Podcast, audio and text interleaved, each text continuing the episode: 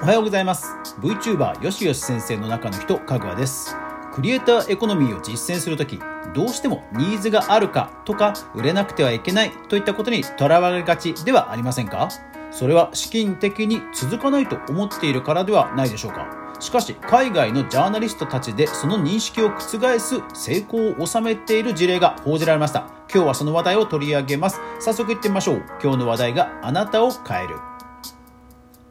この番組はマーケターとして20年以上フリーランスで活動していますかぐわがネットで好きなことで稼いでくクリエイターエコノミーについてゆるりと語るラジオ番組です。ポッドキャストアプリや音声配信アプリで無料で365日毎朝配信してますのでぜひ皆さんのながら聞き生活のお供にお役立てください。さあそれでは今日はですねこちらの記事からいきましょう。えー、河北新報、え、東北の地方紙ですねの1月3日の記事です。地元に特化し調査報道読者とのつながり未来への希望と。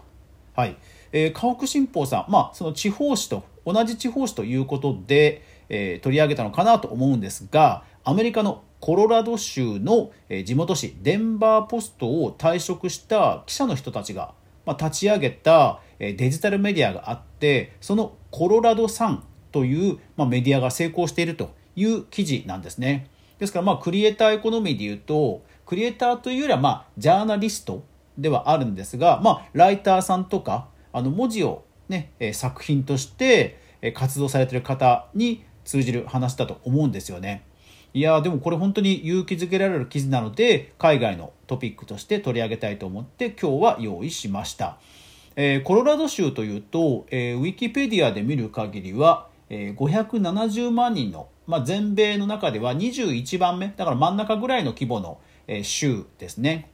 で、その地元に特化したデジタルメディアを、まあ、記者10人で、まあ、最初立ち上げたと。ただねすごいのがその内容なんですよね。あのいわゆるメディアというと、まあ、どうしてもそのビジネスとして考えた時にやっぱりある程度のトラフィックを稼がないとまあね儲からない、まあ、継続難しい。と考えがちですよね。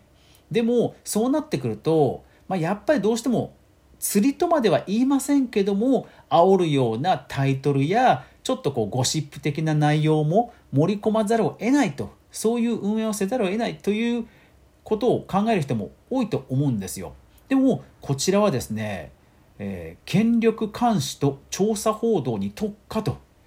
いうことでいやー骨太の記事ばっかりなんですよ。しかも、えー、もうほぼ全部無料で読めるんですね。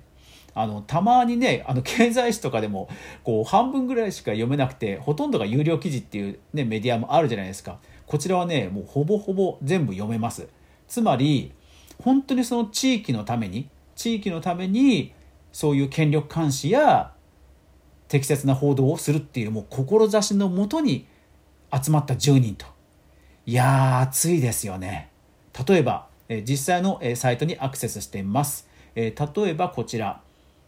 コロラド州は就学前のアクセスを拡大する前にスタッフ不足の中で教師の資格を1年下げていますとだから質を担保したいんだけども不足するのはよろしくないやっぱりなので資格の年限資格を緩めましょうってことだと思うんですよねすいません機械翻訳で申し訳ないんですけどもはい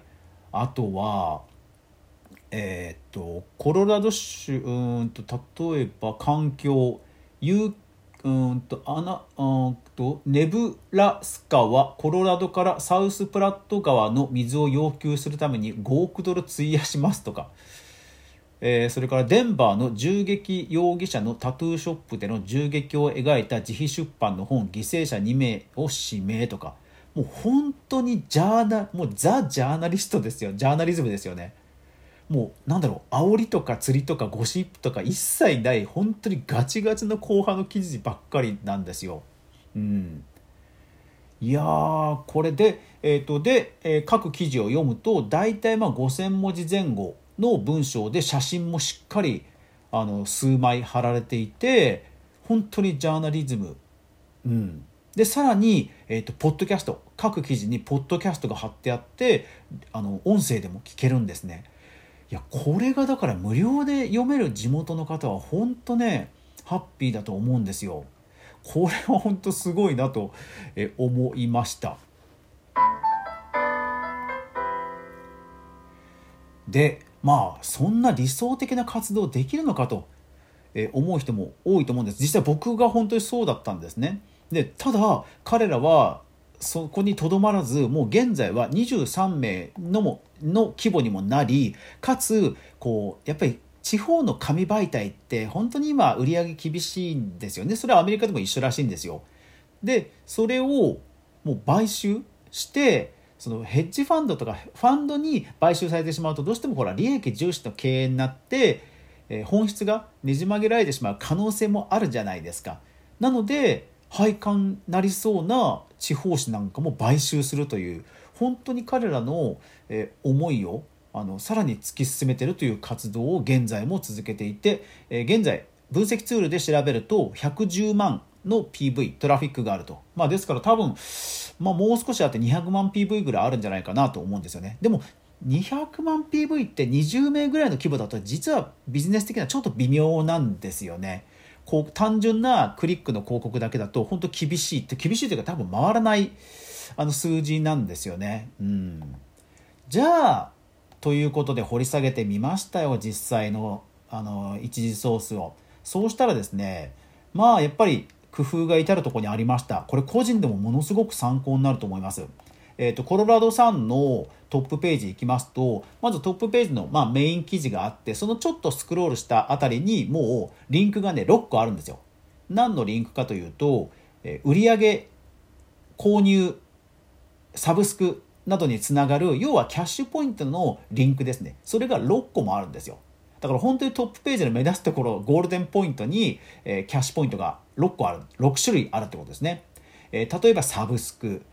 で、えー、有料ではないですけど無料のメルマガ登録。それから寄付。そして広告、えー、それからえー、っとメンバーシップ。またあいいわゆるちょっと有料のあの会員登録みたいな感じなんですよね。うん。そう。いやだからねでいろんな記事にもそういうリンクは当然たくさんあるんですよ。なるほどと。まあ、とにかくじゃあキャッシュポイント作ればいいのかと思いますよね。でもそれらのキャッシュポイントも当然ほらシステムを利用するわけですからやっぱりあの決済に絡むことってどうしてもセキュリティが重要じゃないですか。なのでじゃあその,、ね、そのシステム利用料というか、えー、システム構築の運用保守の費用もものすごくかかるんじゃないかと思いがちですがいやこれがすごい調べるとこれね全部個人でも利用できる ASP サービスなんですよ例えばサブスクに関しては、えー、ピコといういわゆる link in bio のサービス使ってます。日本ですとポントポントという、えー、 link in bio あの SNS のリンクをまとめるサービスですね。リンクインバイオのポントというのがまあ、似たような感じで、えー、購入ができるページも作れるというサービスを展開しています。で、このピコというのはそういうのができるんですね。で、かつ、なんかメンバーシップ、会員登録の機能まであるむちゃくちゃ高機能なあのリンクインバイオなんですよ。これ日本語版も欲しいなと思いました。それからメールマガジンもメールチンプって言ってあの無料から始められるメールマガ発行システムを使ってます。もちろん彼らは有料にランクアップしてるでしょうけど使ってます。それから、えー、寄付。寄付に関しては PayPal。PayPay じゃないですよ。 PayPal という、え、決済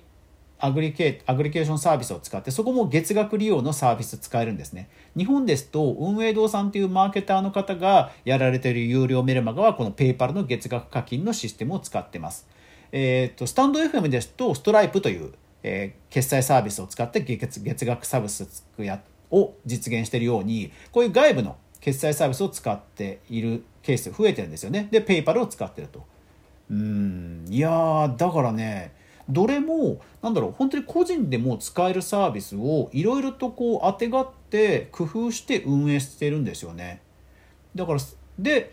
寄付に関しては、まあ、そこはさすがに営業というか人力なところもあると思うんですけども、すごいんですよ。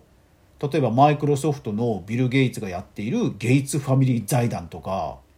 あとは、えっと、アイルランド・ステープルトンベッ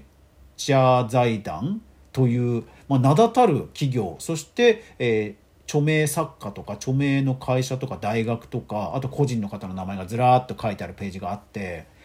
いやだからねほんとね思いをしっかり伝えてえ伝える？で本当にまっとうなことをしていれば共感してくれる人はやっぱりこれだけいるんだなっていうことがね本当勇気づけられる事例だと思いました。だってこんなによ地元の人にとって役に立っていることはないわけですよ。実際、えーと、エンゲージメントは、えーと、米国の一般的なメディアの、まあ、4倍かな？4倍ぐらいのエンゲージメントがあるっていうデータも出てるらしく。いやだから本当にその企業であっても今はたくさんの人をにリーチするよりは本当に絞ってコアな方と密なコミュニケーションを取るっていうビジネススタイルが本当主流なんだなと思いました。なのでぜひ皆さんもこのコロラド産の立て付けぜひ実際の英語版のページを見てチェックしてみてください。きっと参考になるはずです。はい、前回にわたって、前回と同様に今回もちょっと企業のえ、事例を紹介しましたがクリエイター一個人のクリエイターでも本当に役参考になる立て付けがありましたのでご紹介しました。ぜひぜひ参考にしてみてください。いやーでも本当ね思いを伝えるって大事だなと思いますね善意をなめるなって感じですよね いや本当うんだから信じてこれからも僕も、えー、配信ねえー、ブレ あんまりブレイクしなくても頑張っていこうと思います。きっと誰かで役に立ってると思って、えー、今日も配信をしました。皆さんいかがだったでしょうか？というわけでこんな感じにクリエイターの役立つ情報を配信してます。してますぜひフォロー登録よろしくお願いします。それでは皆さん、いってらっしゃい。